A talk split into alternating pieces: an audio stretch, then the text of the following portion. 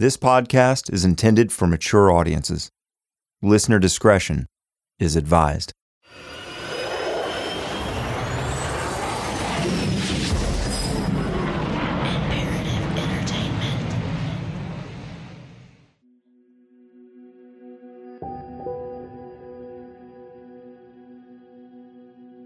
By now, we're all familiar with the story of how the Durham investigation was rekindled in 2019, resulting in the closing of the case nearly two and a half years later. We've heard locals share their memories and insight. We've heard why many members of law enforcement stand by Billy Wayne Davis's confession, believing the Dixie Mafia was responsible for the murders of Bryce, Virginia, and Bobby Durham. But we've also heard many tell us that they don't believe the case is actually solved. Not until we know for sure who it was that initiated the crime. We've heard Stoney confess again that, yes, his father was a brutal killer guilty of unspeakable crimes. But he's also given us his reasons for believing that his father was not a part of the Durham family slayings. Stoney's biggest claim is that he feels Davis might actually not be responsible for the murders either, despite his confession. While it might sound ludicrous to say that a man would confess to taking part in a triple homicide if in reality he didn't, Stoney told us he believes Davis made a deal in exchange for his cooperation, resulting in him being moved to a more comfortable, safer medical prison. In this episode, I'll strive to find out if there's really any validity to that or not.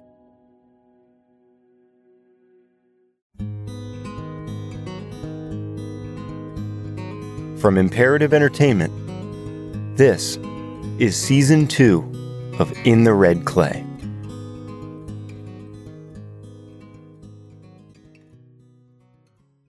In order to tell this story properly and see if there really is any merit to Stoney's claims, I needed to go back to where it all started with former GBI agent Bob Ingram.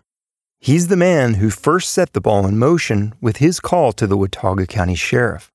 Ingram relayed information provided by Billy Burt's youngest son, Shane, who was at the time researching information on his father's crimes with the help of local Georgia based author Phil Hudgens.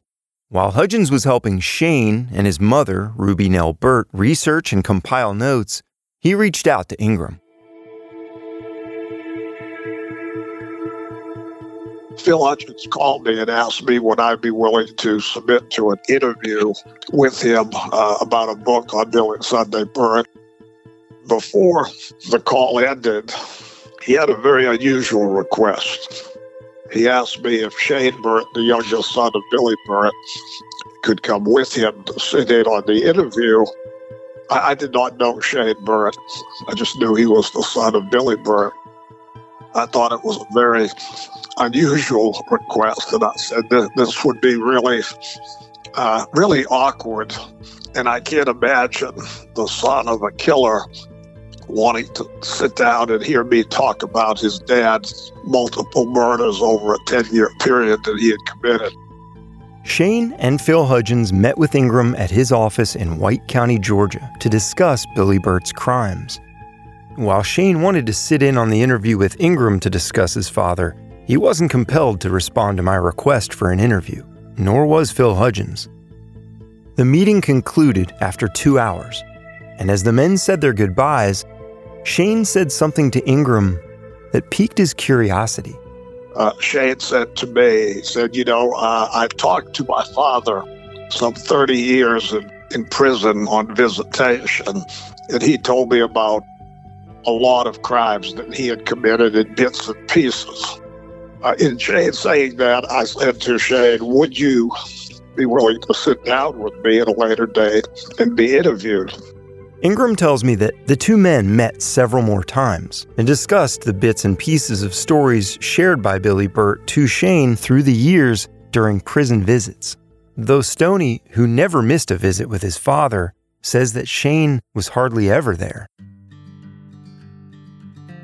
We'd gone through so many different cases. First of all, him starting out with what he remembered and could tell me and then me questioning him about specific cases in Georgia.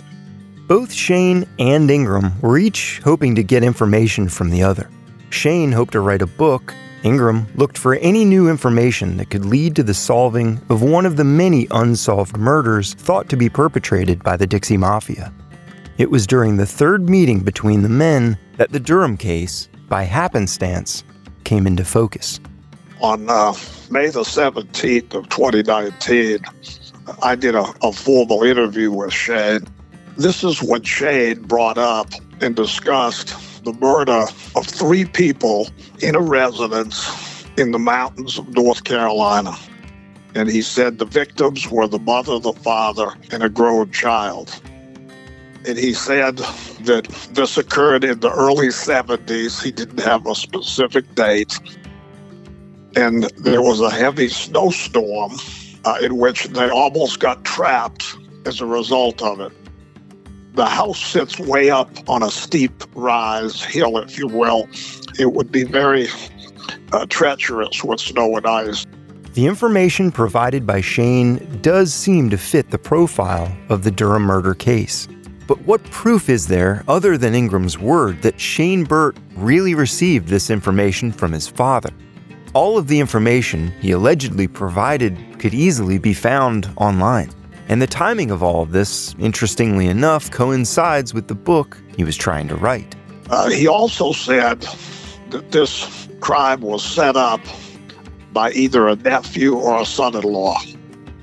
And it said that the man who was killed, one of the victims, had a car dealership and he was set up to be robbed. And they didn't get the amount of money that they had expected in the crime. After hearing so much about the Durham's son in law, Troy Hall, and his potential involvement, this would prove to be explosive information. Though again, this information was available online if you searched for it. But initially, this didn't mean very much to Ingram, because he wasn't looking for murders committed in Boone, North Carolina. He was looking elsewhere. He used the, the word Durham thinking that it was Durham, North Carolina. Subsequent to that, after seeing Bull Durham on television, Shane called me and said, No, the family's name was Durham. It didn't take long with that information in the internet to Google triple unsolved homicide, mountains of North Carolina, Durham. This all feels a little convenient almost something straight out of a movie or a book. Uh, with, with that information, it came up uh, relatively quickly that there was an unsolved homicide in Boone, North Carolina. Three members of a family, they were bound, they were tortured, they were robbed, and killed. For Ingram, there was one piece of information that stood out something that harkened back to his days working the Fleming double homicide in Rennes, Georgia in 1973.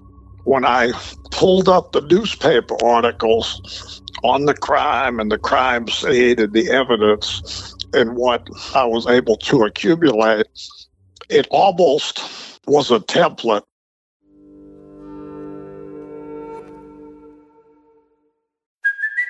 Hey, it's Kaley Cuoco for Priceline. Ready to go to your happy place for a happy price? Well, why didn't you say so? Just download the Priceline app right now and save up to 60% on hotels. So, whether it's Cousin Kevin's Kazoo concert in Kansas City, go Kevin, or Becky's Bachelorette Bash in Bermuda, you never have to miss a trip ever again. So, download the Priceline app today. Your savings are waiting.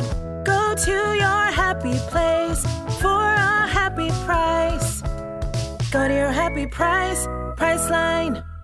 Afford Anything talks about how to avoid common pitfalls, how to refine your mental models, and how to think about how to think. Paula, while certainly you can mess up on a million dollars a year, it is far less likely than it is on $30,000 a year. Right. I would meet wonderful people that were struggling with a budget that was super tight. It was 100% you need to make more money. Make smarter choices and build a better life. Afford anything, wherever you listen.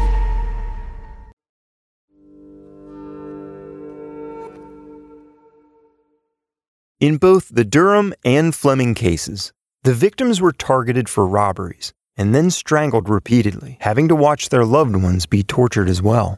The victims' cars were taken and then left abandoned a few miles away, where the killers escaped into a getaway vehicle at a planned meeting point.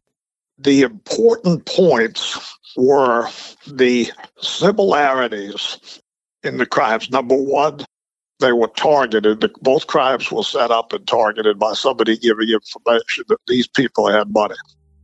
They were both in the car business. Mr. Durham was uh, actively involved in a dealership in Boone, and Mr. Fleming was a retired Ford dealer, but he still dabbled in cars. They were bound, very important, all the victims bound. They were tortured in an effort to determine where all the money was located. They were killed so there would be no witnesses.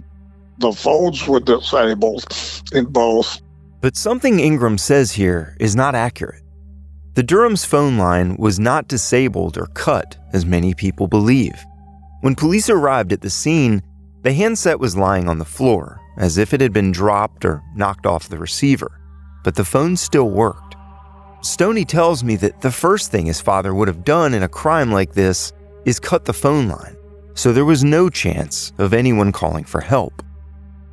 And very importantly to me is that both individuals had one automobile at the residence, which supported that multiple offenders, and prior to the crime, they had designated a drop off and pickup point away from the scene between one and two miles, both cases.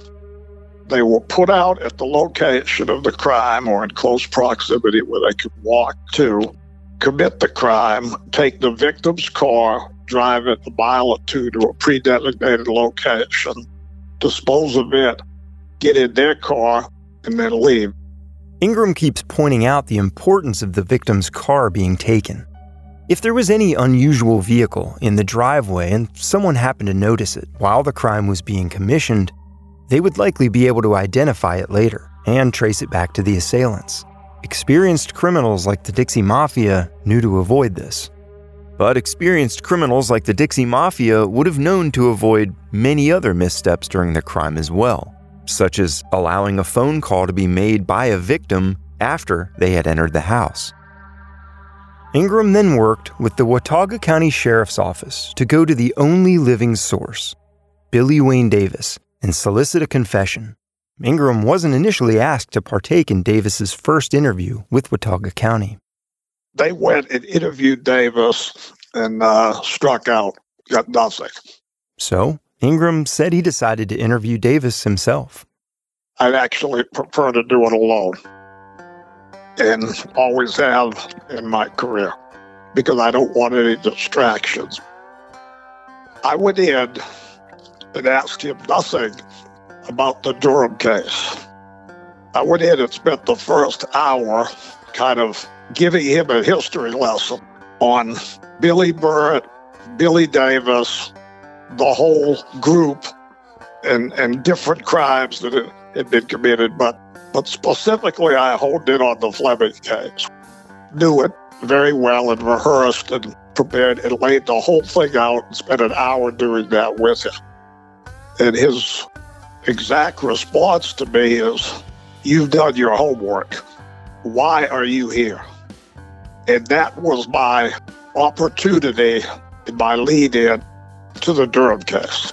Ingram was in his early 70s at the time of his interview with Davis. I can just picture these two men sitting across a steel table from one another. One, a decorated member of law enforcement with nearly 50 years of experience under his belt. The other, an unabashed liar, thief, and killer. But why is it that Davis denied having any involvement in the Durham murders initially when interviewed by Watauga County sheriffs, only to seemingly cave in to Ingram after only one short meeting? Could it be that Davis was promised something? Ingram told me that each time Davis had been up for parole since he's been incarcerated, he's attended the hearings to make sure that Davis never gets out. Could he have used this as leverage to solicit a confession? perhaps promising to no longer attend these hearings. And after his interview with Ingram, Davis seemed very interested in whether or not he was going to be released from prison, according to Sheriff Hagaman. I, I went into some specifics of the case and asked him the most important question was, did you drive in both cases, the Fleming case and the Durham case? And he said yes. And provided information about the case. Putting them out and them committing the crime, not getting the amount of money they expected. Either way, Bob Ingram had his confession. Still, is it as cut and dry as that? Davis, I'm told, has dementia. Could that affect his willingness to confess? Or did he even fully understand what he was confessing to? Uh, what I found out to be true, he was an 80 year old man with a good memory. But uh, his level of dementia, if, if in fact he had any at all, uh, was minimal.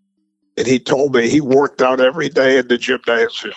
So I mean, you can, I guess, use that as a, a measurement of his mental and physical fitness.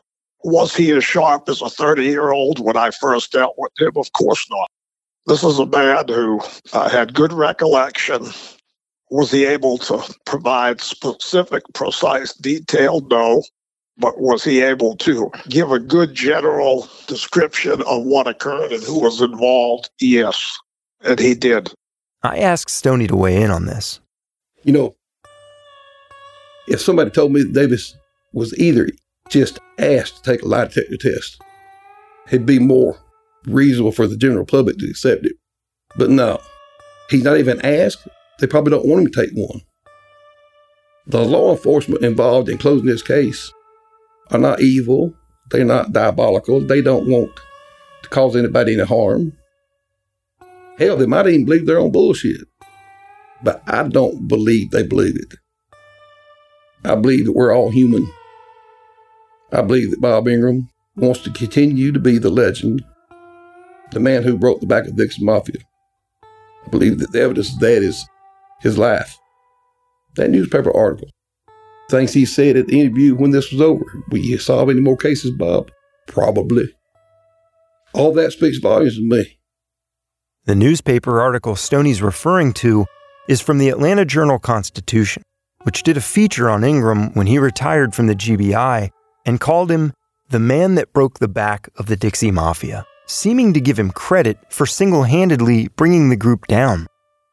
To Stoney, that's laughable. It don't take a rocket scientist to see through this, Sean. They throw my father into it. Once again, just for some notoriety to be the man who broke the back of the Dixie Mafia. Predictable. From my standpoint, predictable. If the murders were committed by Billy Burt and the Dixie Mafia, why did the crime scene appear as if it was committed by amateurs, or done unprofessionally, as Stoney says? Why would Burt not have just gone in the house, taken care of business, so to speak, and got out quickly, as he had done so many times before? It doesn't seem to make sense, but Ingram thinks there might be a reason for that. Uh, he was heavily into RJSs. An RJS is a black beauty, the speed pills Burt favored. As the 70s rolled on, Burt became more dependent on these pills. You become extremely paranoid, extremely dangerous. This and, they experience the drug-induced psychosis. It's a temporary mental illness as a result of what it does, this lack of sleep coupled with the, you know, the extreme high, and then when you come down the extreme low. Yeah, it's uh, it, it plays havoc with your brain. I've dealt with quite a number of mass murderers in my career, and as a result of that, uh, he is without a doubt the meanest and most dangerous. Billy Sunday Burt was certainly dangerous. And if you were on his bad side, I can see that you could absolutely consider him to be mean. But I've heard from many people, including former police officers, that they actually liked Billy Burt very much, that he was fun to be around. But is it possible that by 1972, Burt was using pills so heavily that he had begun to change?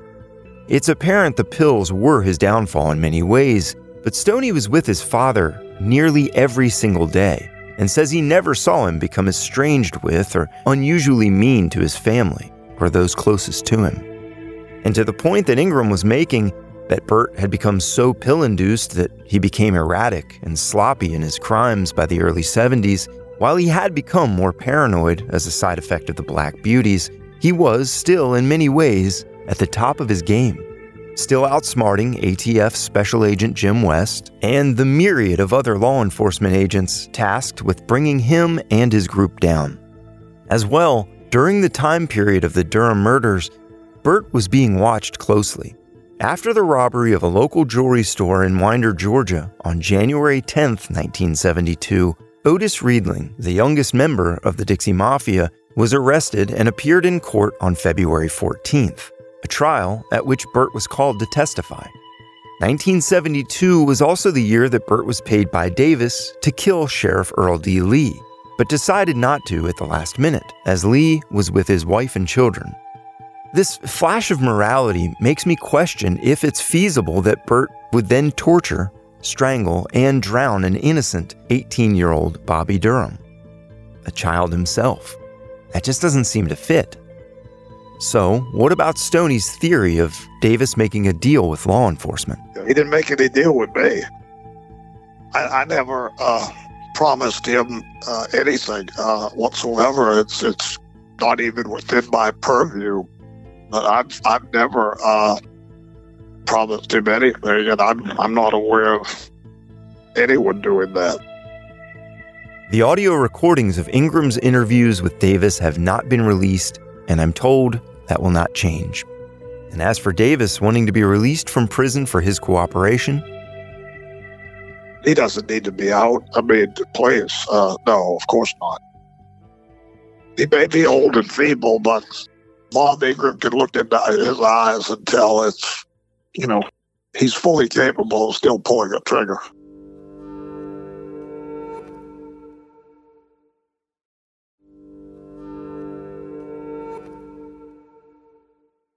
Aside from wanting to know if there was any chance that Davis had made a deal with law enforcement, the biggest question in this case that still has gone unanswered, officially, is who set up the robbery homicide. When I discussed this with Bob Ingram, the conversation once again immediately turns back to Troy Hall and the alleged phone call he received from Virginia Durham shortly before the murders occurred. Troy Hall that that phone call that he described is nonsense. He said that there were some black people tied him up and whatever and something. And yeah, right. I mean, you're going to have multiple offenders in a house, and they're going to let one of the victims make a phone call. Sure, you are. And then the son-in-law doesn't call police; he goes uh, himself. And, and the whole story is preposterous. The more you dissect the story, the, the more you realize what he said and what have you. And then listen to this. He takes a neighbor and him and his wife. They drive to the location and they leave her in the car. She's in the car abandoned while they go up the hill to confront a group of blacks in a house who have tied up the Durham family.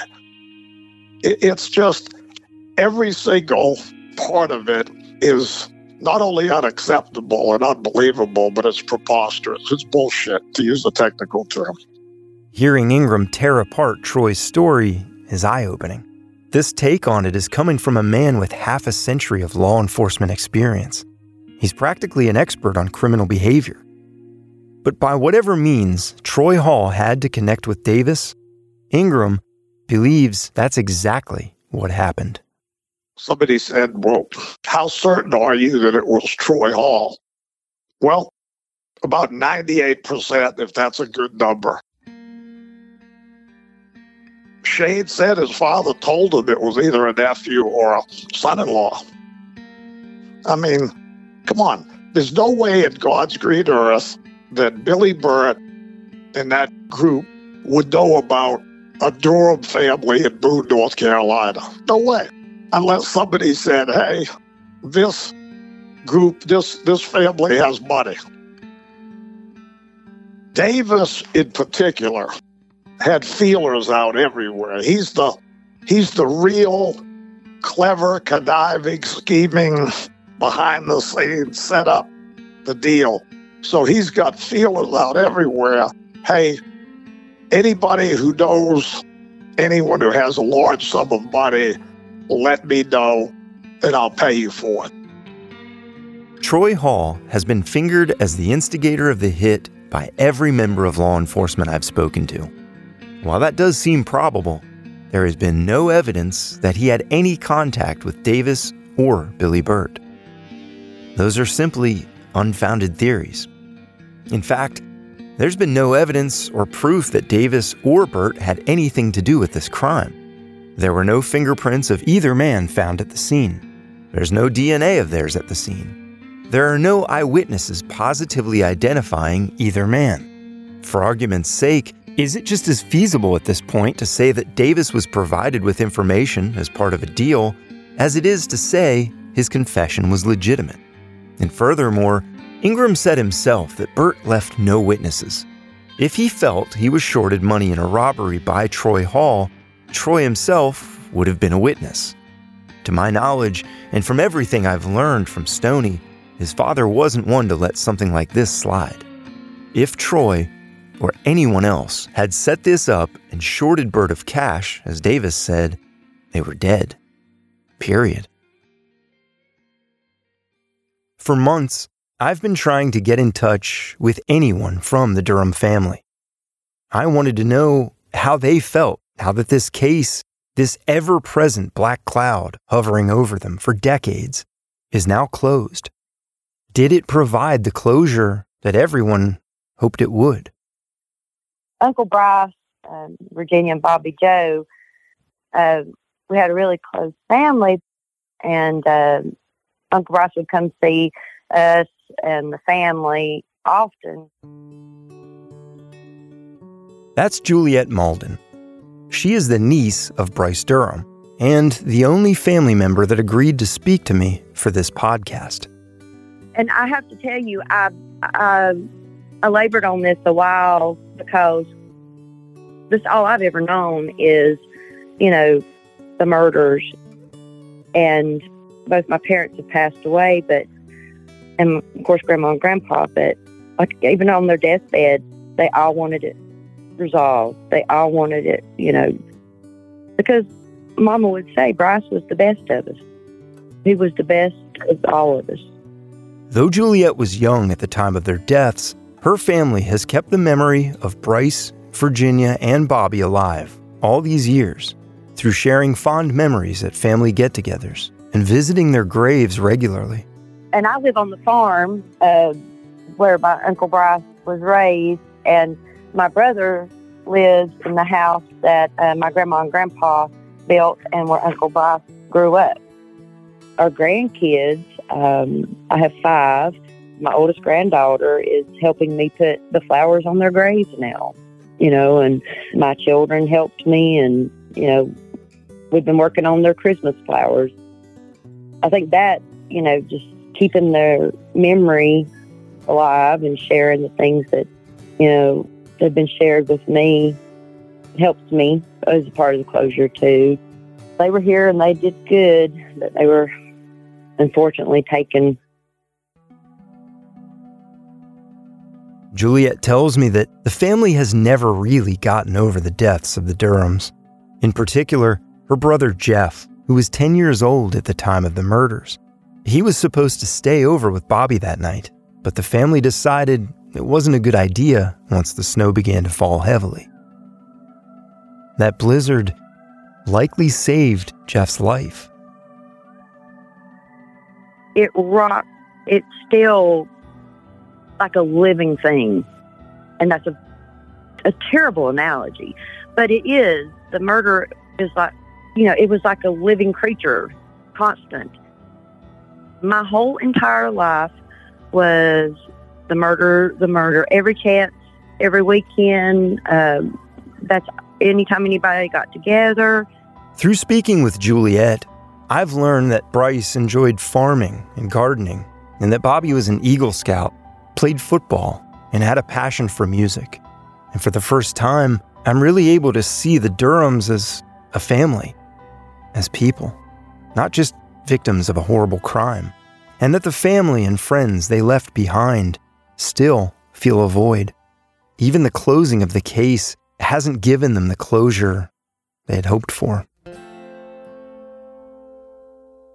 I just kept waiting to feel a sense of release or, you know, just uh, that closure. And it was like I've lived with this so long that I don't think, you know, I think that it's just something that you're, it's almost like a, a habit. You just, you still feel that. You can't really let it go. You know, that this, they're still gone.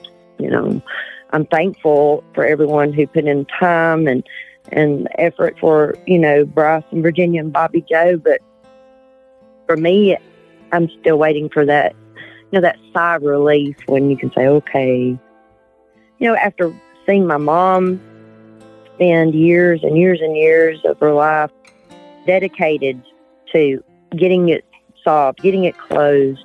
And grandma and grandpa, I think that it's almost like, you know, I did I didn't deserve to see that.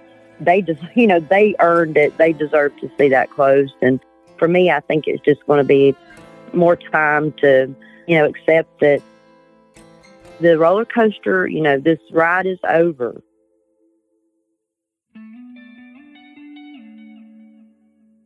But as with any pitfall in life, you slowly climb out and carry on, choosing to remember the good in those you've lost. And in that sense, they're never truly gone. On the farm here, Sean, there are chestnut trees that Uncle Bryce planted. Jeff showed me one yesterday when we were down at the barn. And He said, "You see that tree right there? You know, Bryce planted that. And, you know, he's still with us in a sense. He's still very much a part of our lives. The chestnut trees on the Durham family farm still keep their spirits alive as stories of Bryce, Virginia, and Bobby are told beneath their branches. It reminds me of the apple tree that Billy Burt planted over the grave of his beloved horse, Miller B. Twist, where Stoney passed down stories of his father to his grandchildren. I guess we all keep the ones we love with us in different ways. The question of whether or not Billy Burt and the Dixie Mafia were involved is fascinating even today. The Durham murders were committed in a way not necessarily consistent with most of their previous hits. The killers took their time, ransacked the house, torturing and strangling their victims before drowning them and arranging the bodies in an almost theatrical way. If robbery was the motive, why was cash left behind?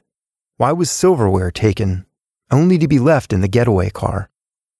It doesn't make sense, and it truly does feel unprofessional in nature. But Billy Wayne Davis did confess.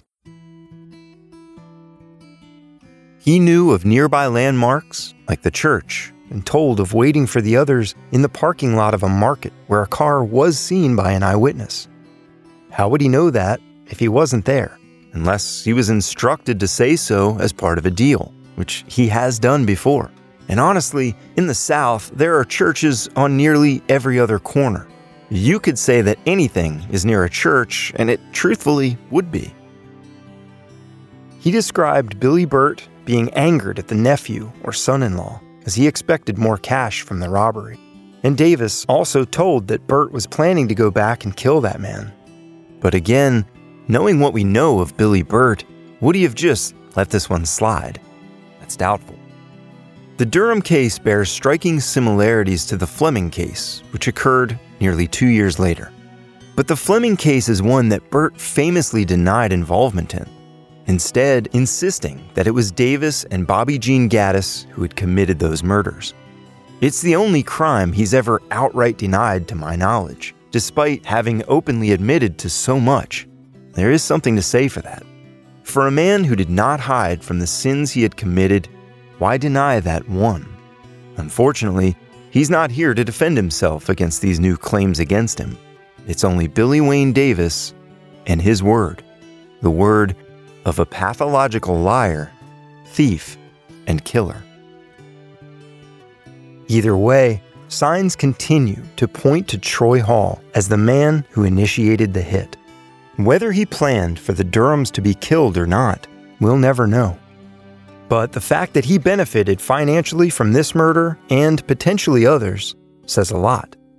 That he was so distraught over the $1 will of Bryce Durham's speaks volumes.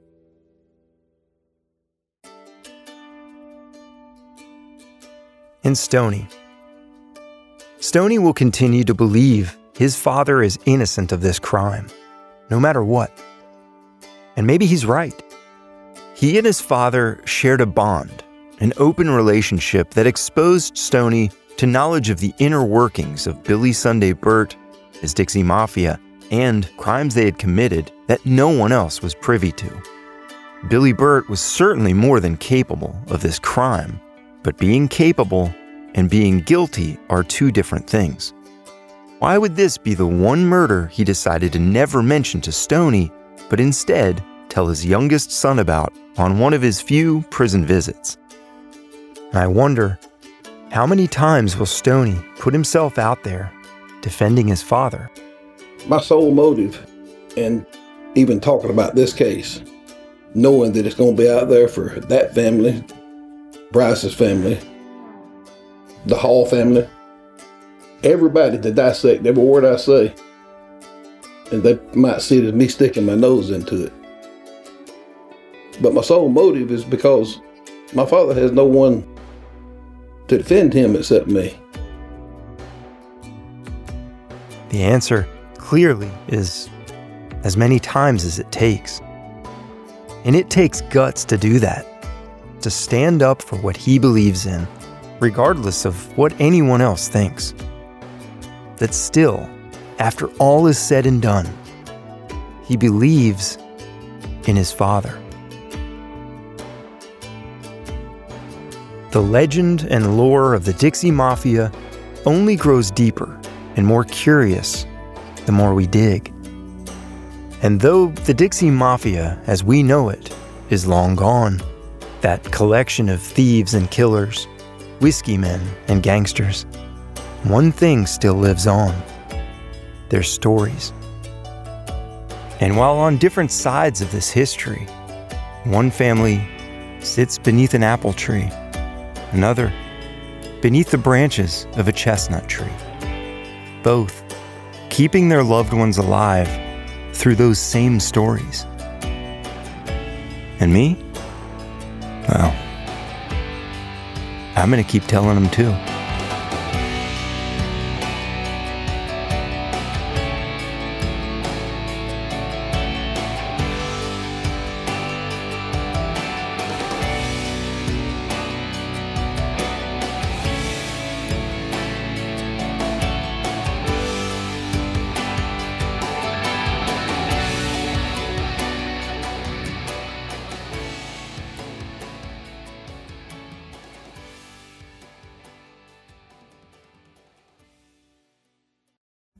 In the Red Clay is a production of Imperative Entertainment. It was created, written, and reported by me, Sean Kipe, and I wrote and recorded the original music score.